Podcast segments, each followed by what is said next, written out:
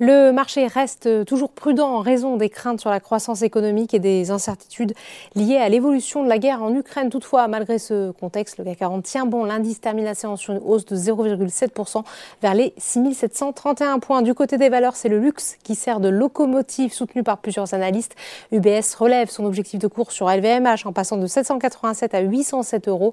Le titre du groupe avance de 2,2%. Le broker relève aussi son objectif de cours sur Hermès de 1312 à 1312 324 euros. Le titre gagne 2,4%.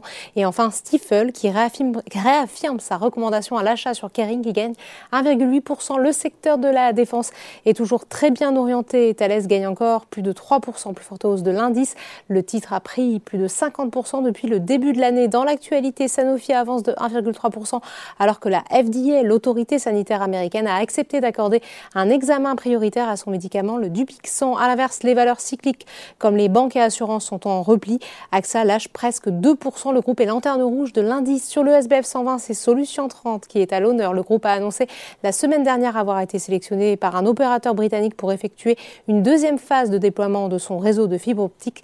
À l'opposé, les plus fortes baisses sont pour CGG et Valourec. Le pétrole continue d'être très volatile.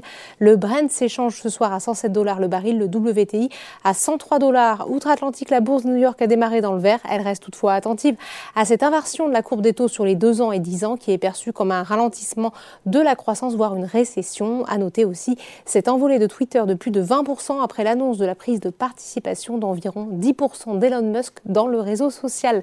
Voilà, c'est tout pour ce soir. N'oubliez pas, toute l'actualité économique et financière est sur Boursorama.